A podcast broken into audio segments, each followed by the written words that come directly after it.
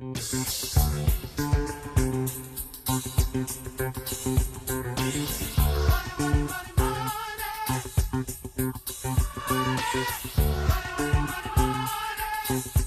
Hi everyone, Luke here. A brief production note before we get to today's show.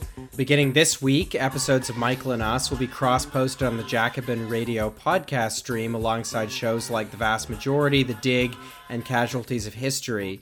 So if you're new to our podcast and have found us through the Jacobin feed, welcome. If you want to get a sense of what we're about, the entire Michael and Us archive is available on SoundCloud, Spotify, and a local podcast app near you. We also have a Patreon, and two episodes a month are posted there alongside extra bonus content we do periodically. If you listen and enjoy the show, we hope you'll consider supporting us there.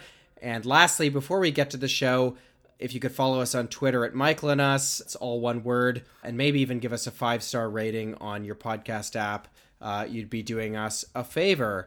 So, anyway, welcome back to Michael and Us. I'm Luke Savage. With me, as always, Will Sloan. And uh, before we get to it, I just want to say, don't you love the people who give four star ratings on iTunes?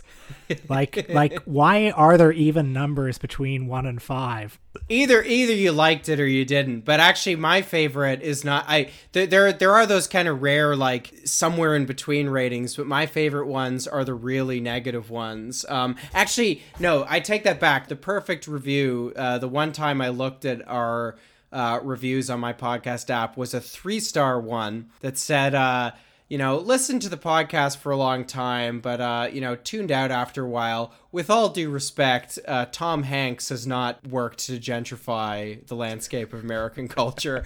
So Will's extremely partisan take on Tom Hanks has, has literally cost us a listener and given us the indignity of a three star review. You don't cross Hanks in this town. He's too powerful. Speaking of powerful things, you know, I'm a Canadian. I should know better than to follow American politics at this point. I have a country of my own that I really ought to be caring about. I shouldn't be putting hopes in a foreign country that will only disappoint me, but I do follow American politics, and I have to say it's been a very dispiriting time as of late.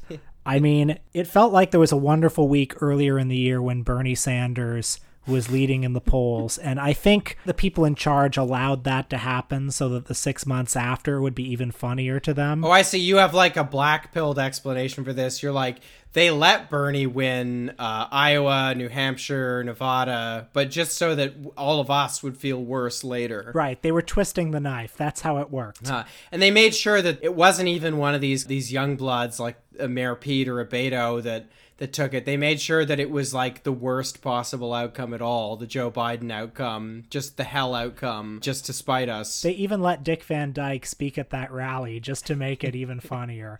just to troll you specifically.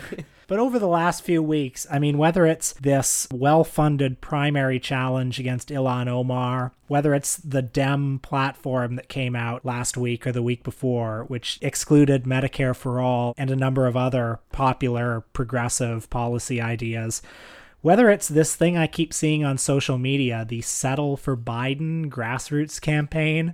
Have you seen this, which is supposedly run by former supporters of Sanders and Warren who are telling you to hashtag settle for Biden? I haven't looked into it, so I don't know. I mean, so I suppose it's, I mean, in what sense is it actually grassroots? That's a good question. Um, I mean, I love the branding because, of course, settling for something is like, I mean, that's not good. You don't want to settle for something. I mean, it's it's branding that clearly undoes its own message and is like transparently silly. And speaking of grassroots campaigns, there's the enormous success of the Lincoln Project, which I'm sure will need no introduction to you. A, a great example of a of a plucky grassroots campaign. Just a bunch of plucky outsiders trying to shake up the landscape of American politics. Can we talk for a second about the primary challenges you alluded to? Because I actually think they're worth commenting on. I've been looking into these, and I've done a, a couple of pieces for Jacobin about the challenges being mounted against Rashida Tlaib and Ilhan Omar specifically. But it's interesting. Both of them kind of mirror, in many ways, the unsuccessful challenge against AOC. And I think all three have kind of shown us what the template is going to be for this type of primary challenge. So there's big money, you know, obviously behind the challenger. So, I mean, in the case of Ilhan Omar's race, she's been out fundraised considerably Um, although her, you know, her opponent is raising a lot of money from outside of the state from a very, very small number of donors, comparatively speaking, much higher average donation. I don't have the figures in front of me, but I believe his average donation is, you know, in the hundreds of dollars, and uh, and hers is like eighteen dollars or something like that.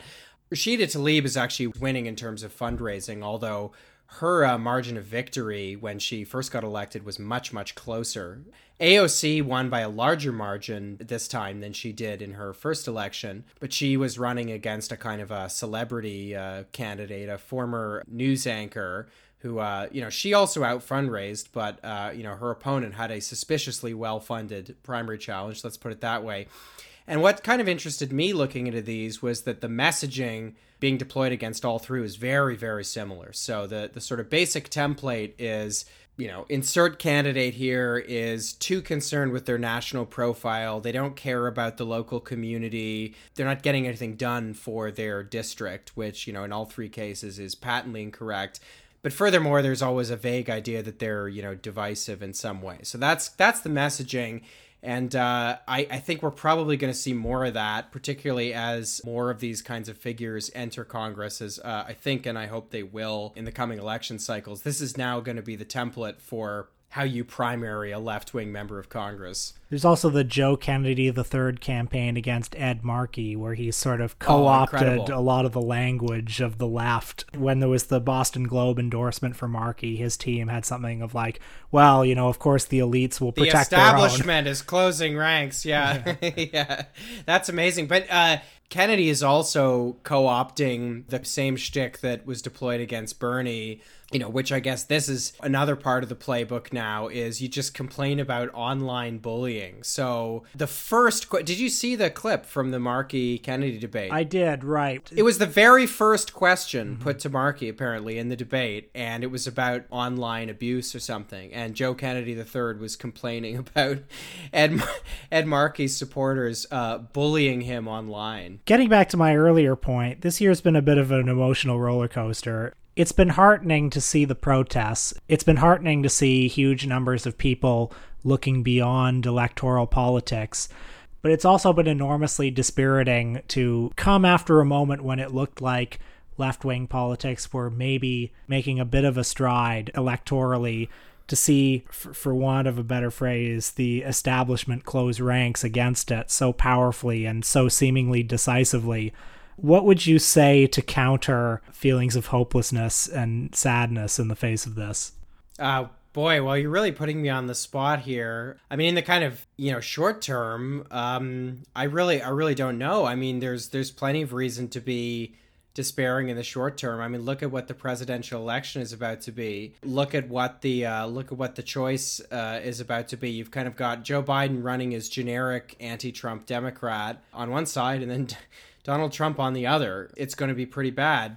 And in terms of the protests themselves, I mean, this incredible groundswell of energy. I mean, an unprecedented in many ways social uprising because America's political systems are so atrophied and, and kind of unresponsive to popular demands and to public opinion, it seems that much of the energy has just kind of, uh, or there's a risk anyway, that it will dissipate and, uh, you know, it won't go into anywhere constructive or it'll be channeled into kind of more symbolic things and less kind of practical things like defunding or you know clawing back funds from local police departments things like that or rolling back the carceral state which America is kind of somewhat unique in maintaining compared to many countries throughout the world, having such a high number of people in prison and criminalizing so many different kinds of things. So, in that sense, I mean, the type of hope that someone like us might have had in kind of January fe- or February or early March. I mean, I could I could date when this type of hope disappeared pretty decisively. You know, that type of hope where you're looking forward to kind of you know when's the next Bernie primary victory coming? When when are we clearing the, you know the next big electoral hurdle towards you know democratic socialist politics becoming kind of mainstream and also getting its hands on the political machinery of the Democratic Party, which would have been completely unprecedented. I mean, so obviously that kind of hope there are no there are no milestones like that on the immediate horizon. But I do I do think I mean there's just there's just no doubt that the I mean the left in the United States globally is much better off now than it was 5 years ago, 10 years ago. there are many more people that I think are genuinely interested in socialist politics. And there are more, I mean, just even looking at, you know, we were talking about these primary challenges, even looking at the United States Congress. I mean, there's a significantly larger contingent of left wing voices and open socialists in the United States Congress than there has probably ever been. I think there's hope in kind of the medium and long term in that sense. But in terms of kind of the next few months, uh, you know, if you're trying to find, but in terms of the next few months, I mean, if you're trying to find the type of hope that uh, you know those of you listening might have had in January or February, uh, you're you're probably going to be pretty disappointed. I think it's best not to uh, try. I mean, it's an election between Joe Biden and Donald Trump for fuck's sake. I wrote a piece this week about the Democratic Platform Committee rejecting Medicare for All, which I suppose is not really a surprise given that uh, you know, Joe Biden, the presumptive nominee for the Democratic Party, is you know openly against Medicare for all. He's going as far to say as he, that he would veto it even if it passed through the House and the Senate. So no no real surprise there. But it was a pretty stellar week or you know two weeks for the Democrats because uh, you know within ten days of this vote on the DNC platform committee, 139 House Democrats voted to reject a 10% cut in the Pentagon budget. So a very small cut which um, Mark Pocan, who's the, the chair of the Congressional Progressive Caucus, put forward. Something else, by the way, the DNC Platform Committee rejected was an amendment to legalize marijuana. And then Steny Hoyer, who's the House Majority Leader, he signaled that the Democrats were ready to budge on an extension of the $600 a week unemployment benefits that millions of Americans have been getting during the coronavirus his reason for that was that those kind of benefits might serve as a disincentive to work. So literally just aping the you know right wing Republican talking points uh, on this kind of thing. But in, in thinking about all this, you know, my mind drifted over to the right and I was thinking about the Republican Party and I was remembering that early in the pandemic, you know, there was kind of that one or two week period where it was suddenly clear that this was a really significant global crisis and that it was going to change the regular patterns of life for individuals, but also the kind of macro patterns of life, economic activity, things like that. We're going to change very drastically and very suddenly.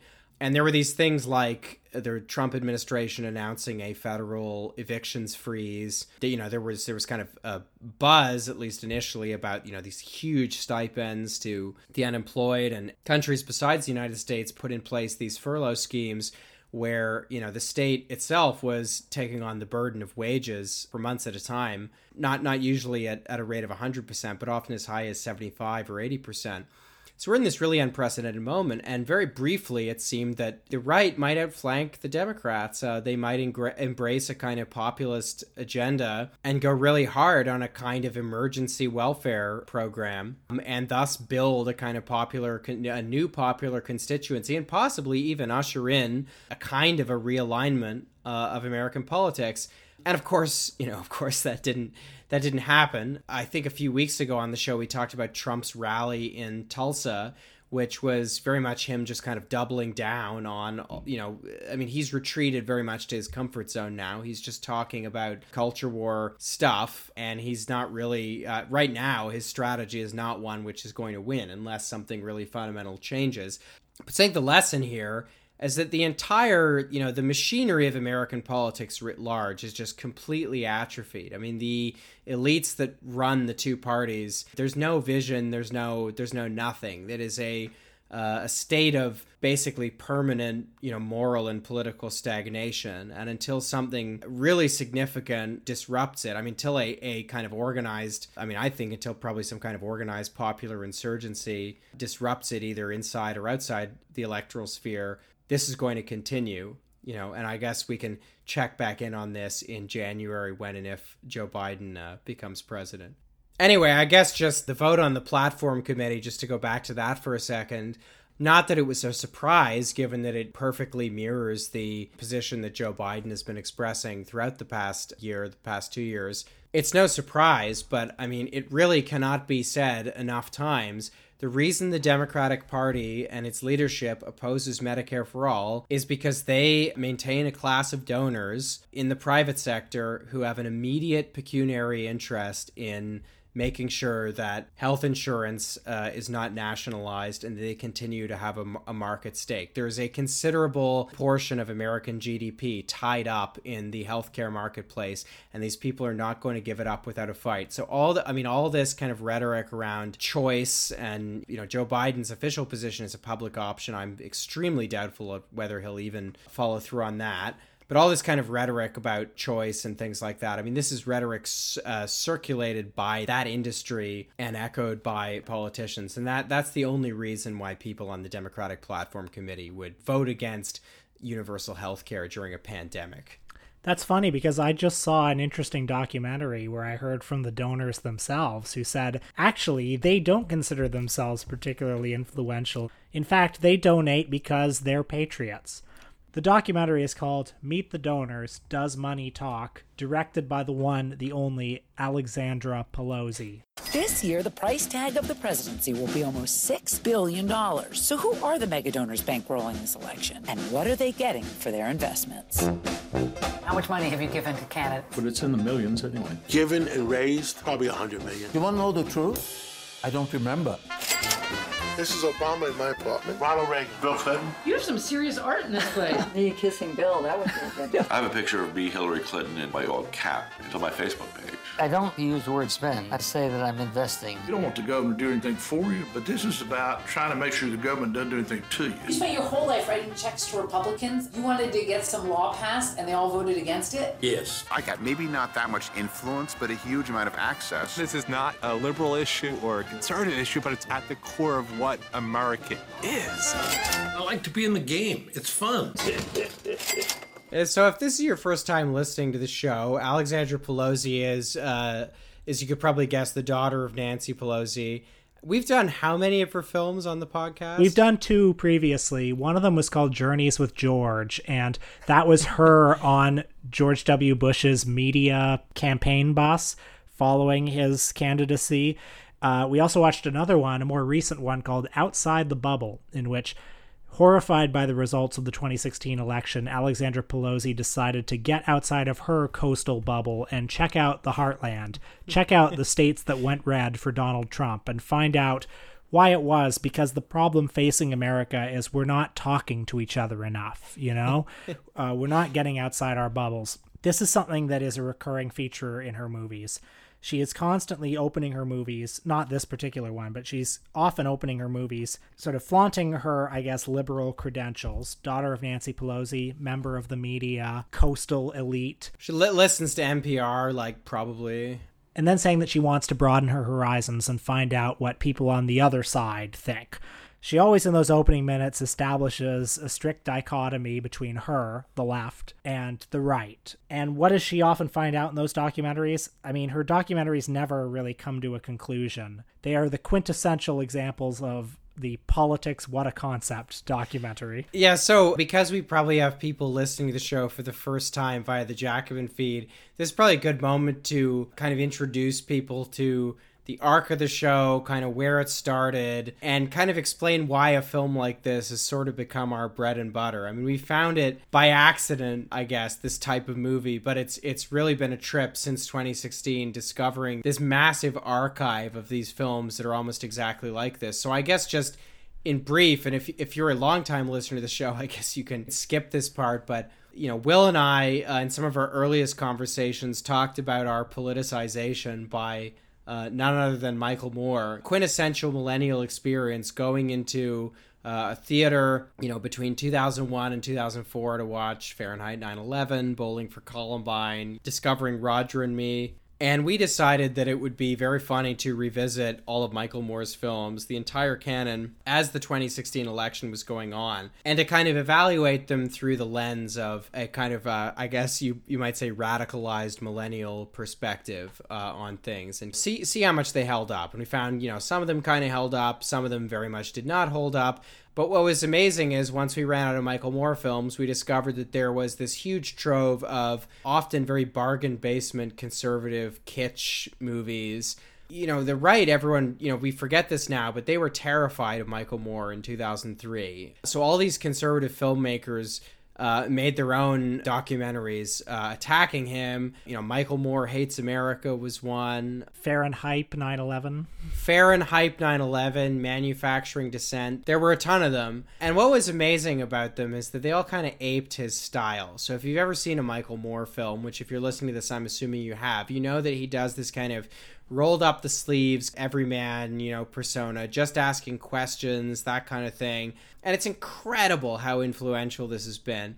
And after we got through those, uh, you know, the podcast had sometime in 2017, I guess, had firmly transcended Michael Moore. Or maybe it was 2016. I'm, I'm forgetting now. It's amazing how long we've been doing this but so the universe is very much expanded. You know, we've watched uh, we've watched art films. We've watched you know Sergei Eisenstein. Recently, Will interviewed the film critic Jonathan Rosenbaum. You can find a preview to that on our feed as well. The full interview is uh, behind our Patreon. Which, but so I, I I would say we maintain a healthy mixture between kind of the highbrow and the lowbrow, with kind of our roots being in this uh, don't know this very particular genre of political kitsch that has its origins in the early and mid two thousands and politics what a concept is the i guess the sentiment that we've come up with that seems to best describe this type of movie that we encounter again and again these films that are just in bewildered awe of the enterprise of politics the regalia of politics the liturgy of politics the paraphernalia of politics, the personalities, films that might be liberal or conservative in their origin or their kind of general thrust, but which actually don't really seem to have any politics at all when it comes down to it. Uh, this is kind of the sweet spot we found. We found it in documentaries, we found it in fictional movies like Man of the Year, where Robin Williams plays a comedian running for president. Swing Vote. Swing Vote, which might be kind of the, the quintessential one. Swing Vote is the one where the election is tied and Kevin Costner has to be the deciding vote. He has to vote between the Republican and the Democrat, and at the end of the day, the real winner is America. yeah, you don't even find out how he votes, spoiler, because it doesn't matter. What matters is democracy. But I think Journeys with George by Alexandra Pelosi is maybe, I think, I'm just going to put it out here the quintessential politics what a concept film because it is big words an ostensibly liberal movie by an ostensibly liberal filmmaker that is nevertheless a fawning portrait of George W. Bush that doesn't engage with George W. Bush on any level other than his personality. It's just about hanging out with him on the tour bus and humanizing him, quote unquote, in that way to show that, you know, maybe we have more in common than we think we do. And aside from that, it is so obsessed with just the minutiae of politics, just the fact that these reporters have to eat ham sandwiches and they spend long hours on the bus and they have to sleep in shitty motel rooms. Uh, stuff like that is seen as inherently noble. Voting booths and ham sandwiches and the foil wrapper that uh, goes around the ham sandwiches some sort of transubstantiation happens to those things because they are in proximity to politics, to this great and holy process. And you're just supposed to find those things inherently interesting and worthy. And you're supposed to find the people who go through these processes worthy because they're kind of sullying themselves by going out and shaking hands with people and kissing babies and speaking at community centers all of that is seen as inherently good and noble. Another really good one was that Robert Downey Jr. one, The Last Party. Robert Downey Jr. made a documentary where he goes to the and he's he's quite he was he was quite young, right? So it's like what the mid 1990s or something. That's right. Where he goes to like the DNC and the RNC, and he's just like, "Wow, look at all these people with their signs and their causes." Pretty far out, right? Implicit in all these films is a suspicion of the radicals.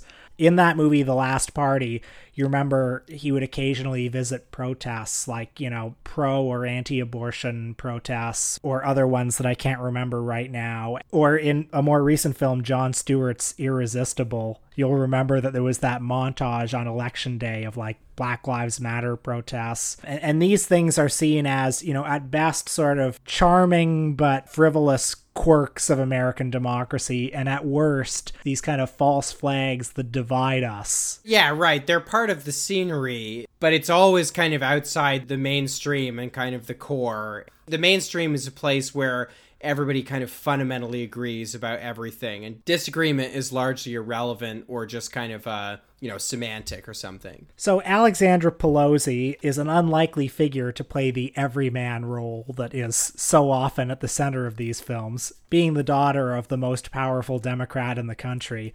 Uh, nevertheless she does it. This film from 2016 which was made and released in the midst of the election but before the outcome of the election, opens with her first person narration, noting that if there's one thing everybody across the spectrum can agree on, it's that money in politics has become far too influential. So many people think the system has broken. Now, of course, money in politics has existed from the beginning, from George Washington to Thomas Jefferson to LBJ, all the way to Barack Obama. But the situation exploded in 2010 with the Citizens United Supreme Court verdict. But here's a question Who are these donors? Why do they donate? What do they expect to get from their donations? This is what Alexandra Pelosi is going to put on a pith helmet and take her camera and find out. This movie's 65 minutes long. It feels a lot longer because there's no structure, there's no story being told. It's just one interview after another with a rich donor. She went on opensecrets.com, searched who are the top political donors, went down the list and talked to everyone who will talk to her. And so we see a procession of people from fundraisers on the Upper East Side to eccentric entrepreneurs in the Midwest to Hollywood moguls like Jeffrey Katzenberg they're both Democrat and Republican, uh, but they all seem a little bit interchangeable. Yeah, something you hear us say a lot on the show is this movie was, you know, X amount of time, an hour, 90 minutes, but, you know, it, it felt like three hours. It was a very, it was a very tough sit because essentially uh, the filmmaker just interviews kind of a cavalcade of these. Uh, these mega donors, most of whom it's yeah, it's it's pretty hard to tell them apart um, and kind of has the same method with each one. I mean, this is where, you know, the film seems so much like a Michael Moore film in some ways because she's kind of posing as someone who's like a newcomer to all this. Uh, I liked when she was at like some expensive fundraising dinner and she's like, you know, if you pay money, you can come to a dinner just like this. And it's like, uh, you, I'm sure you have been at a gazillion dinners like this since you were a kid. The camera's cutting to these like expensive, uh, you know desserts and stuff and it's like i'm sure this is just like what your servants give you at your like at your house. But most of the donors she uses this this kind of same method which is just asking these very generic questions about so do you want anything in return uh, when you give money? Or how much money have you given in your lifetime? And you know the, i guess the kind of revolving gags that most of them don't quite know you know? They've just given millions usually or or something like that. And i guess the only kind of diversity is that some of them are democrats and some of them are republicans. And you know they there does seem to be some ideological diversity between them. So i mean tom steyer appears. You know he's obviously different ideologically than like a haim saban who also appears. There's a guy in there whose name i'm forgetting right now who is a big rick santorum donor there's another guy who's an entrepreneur in minneapolis who is quite socially conservative. There's T. Boone Pickens, an oil tycoon who was one of the main funders of Swiftboat Veterans for Truth. And there's my favorite character, John Catsimatidis, who's a supermarket mogul, and he's a mega donor to both parties. He, like most of the donors in this movie, has a big wall of pictures of him shaking hands with party leaders. This seems to be the big motivation to donate to people. They all want to have a picture of them shaking hands with the Clintons. I, I thought this was so funny because it reminded me of that documentary we watched about Comic Con or whatever. Yeah. Where like this is just the like millionaire and billionaire equivalent of when someone who's like really into the Hunger Games goes to like, you know, Comic Con and pays like $500 to stand in a line. And then if they wait for three hours, they get like literally six seconds with Jennifer Lawrence or something, and they get to take a photo, and then they can tell their friends like, "Oh yeah, uh, Jennifer, like uh, yeah, we hung out when she was in L.A. or whatever," yeah. you know, and they get a photo to put on their wall because there's uh, you know guy you see in the movie is paid God knows how much to come to this Democratic fundraiser, and he gets, I mean, it's like less than six seconds with Obama Uh, and he gets a photo that, I mean, honestly, the photo kind of sucks. I, I couldn't help think about how much the photo sucks. It's like a department store Santa photo. It's so obviously fake, but then he's just saying, well, I mean, if powerful people come in your office and they see this, I mean, they think you're powerful. They don't know how well you know the president. And, you know, he's got a photo of Hillary Clinton with his dog or something that seems right. to have been taken under similar circumstances. But uh, John Catsimatidis is my favorite character because he seems to be just like a very wide-eyed fan of politics. He's a fanboy. general. I bet he watches a lot of The West Wing. Right. He shows off, you know, a surprise birthday party that he held for Bill Clinton in his apartment. Uh, he also went to Camp David a number of times under George W. Bush. He supports Democrats and Republicans because, you know, he just wants to have supported whoever the president will be. He's supporting Hillary Clinton in that primary, but I, I looked him up and he's a Trump supporter now. Uh, and I'm sure he'll be for Joe Biden in, in six months or so. Yeah, I mean this uh, this is one of the places where I think the film is sort of accidentally interesting. You know, the film really has no thesis about any of this, and I mean it I guess between money and politics being a problem and it not being a problem, it definitely leans much more strongly toward the former. But it adopts this tone, and this is very much in keeping with sort of politics, what a concept genre, where it actually refuses to editorialize. Uh, and it, I mean, if if Alexandra Pelosi really thought that money in politics was a problem, I mean, she really would have made a, a, a different kind of movie. I mean, the kind of final 20 minutes of it concentrate heavily on these mega donors whose cause is getting money out of politics and there's almost this implication that the, well these people are going to save us you know it's a problem but these people are going to save us. But in a final frames i mean the tone of the movie is still all of this begs the question, you know, is our country still a democracy? Um, as she leaves open the possibility uh, in her narration that maybe these people are not buying democracy. Maybe it's just the perception of influence undermines democracy. So she's not even really sort of committing to what the problem with any of this is. And in fact, she does a number of interviews with people. I mean, v- virtually everybody in the movie denies that they have any influence over the political process.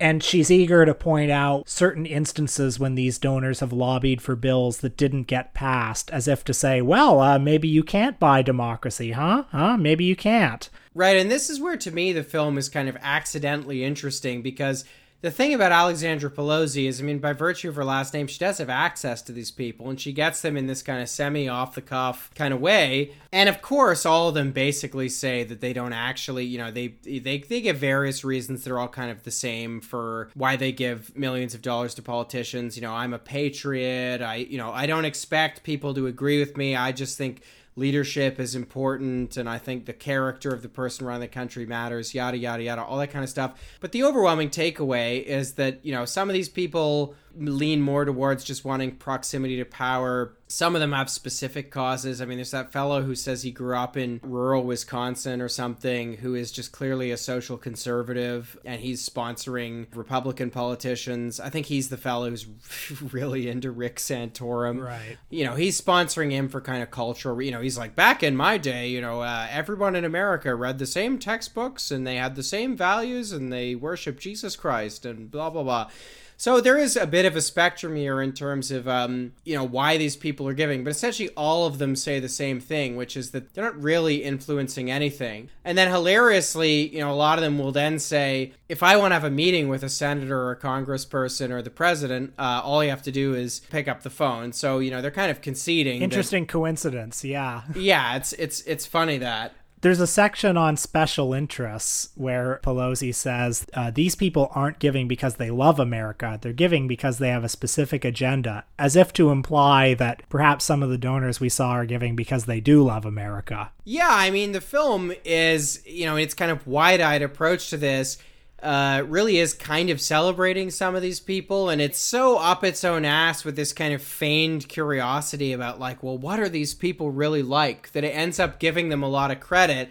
I, I mean, I think if you watch it from the point of view of somebody you know who doesn't have Alexandra Pelosi's politics, you know, it, it, it does kind of work as like a series of testimonials against money in politics because you come away from it thinking, well, why should these like total idiots, just these like grotesque people that I've never heard of, why should they be the ones financing elections? And what's so funny to me about the movie and also about the way that a lot of these people respond to Pelosi's questions about uh, well, does your money influence anything or, or whatever, is I think the movie is operating from this premise. You know, people think that money in politics is about a quid pro quo. And the film is very fascinated with the fact that a lot of these people end up kind of saying, well, like, I never try to influence legislation, or I don't think that, you know, I give money to politicians regardless of whether they uh, reflect my worldview or whatever.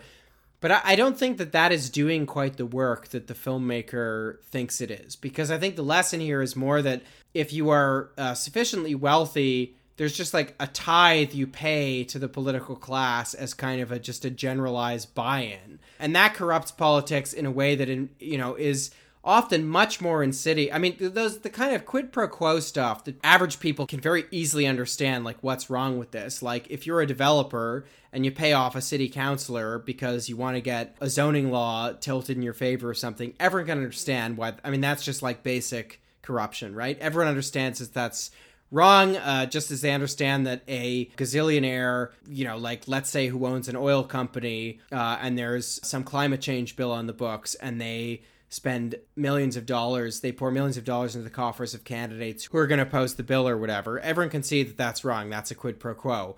But the fact is, a lot of money in politics doesn't really work that way. Tom Steyer, when he's on camera briefly in this film, kind of alludes to this. You know, when he points out that a lot of money is not really coming from these donors that you could find on Open Secrets. It's coming through these dark routes where you can't even really track it. You know, where is this money coming from? It's not coming from a donor who you can who you can trace.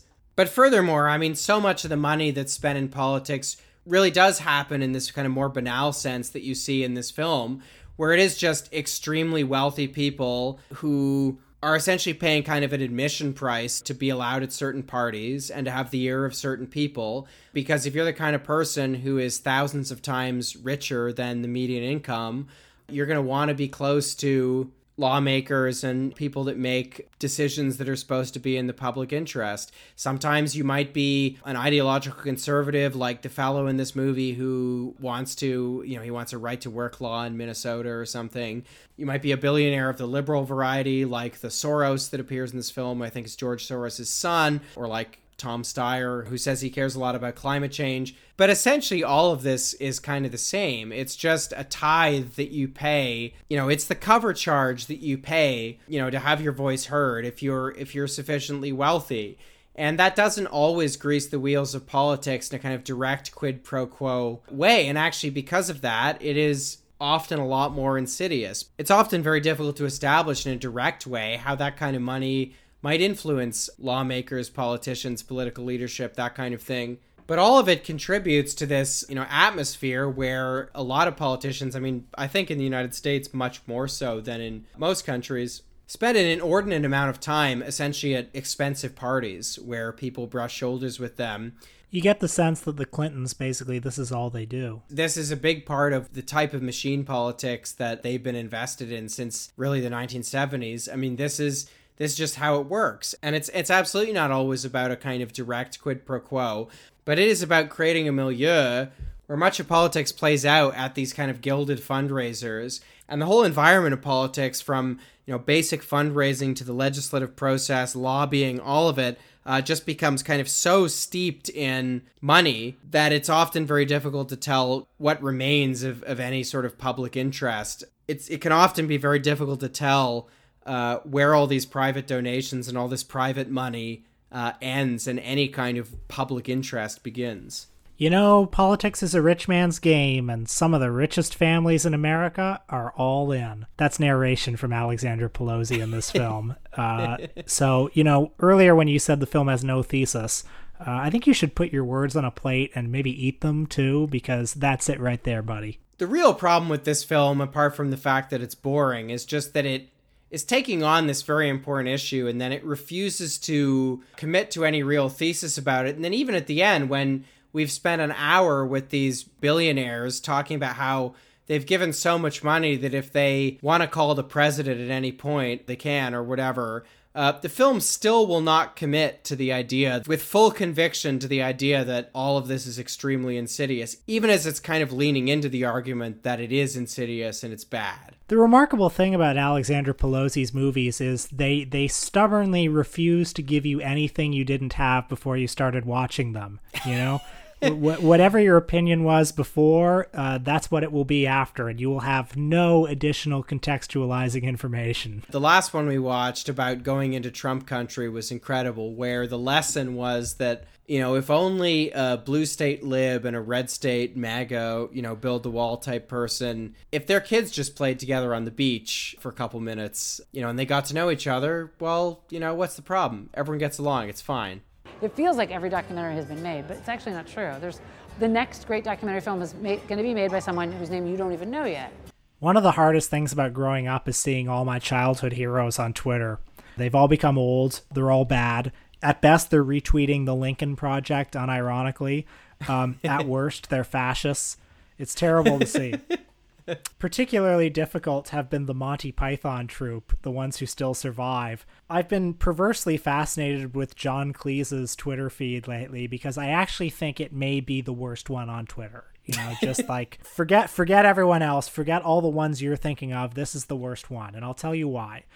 It's because half the tweets are like an intern who's writing like uh, ready for the weekend and it's a picture of like you know ministry of silly walks yeah or, or, or like basil yeah. fawlty like hitting manuel or or, or or it'll be like a picture of the monty python troupe and it'll be like which one are you? Hashtag monty python you know stupid bullshit like that. And then the other half are tweets that he writes which are all like, hmm, I, I guess you could say that Western civilization starts to erode when certain borders are open. You know, like, you know, the worst, like, 75 year old lib dem takes um, he was defending J.K. Rowling recently. It's like, well, it seems to me that the, uh, a normal society has certain structures. You know, I'm sure he's like a free speech guy, right? Oh John yeah, Cleese? of course. Every British comedian of a certain age is a free speech guy. I don't know what was in the what was in the Thames over there in 1980, but it's it's gone to all their brains.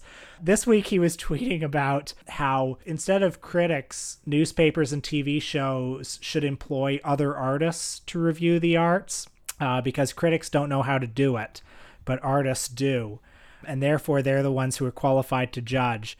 And you can take that point however you want it. You know, I personally don't think you have to be a master jokesmith like me to know that Fierce Creatures is not a very good movie. But it's really funny to me that like an 81 year old like legend of comedy is sitting on the beach in Barbados, like with his phone in his hand, working out old grievances, critics who gave him a bad review like 40 years ago.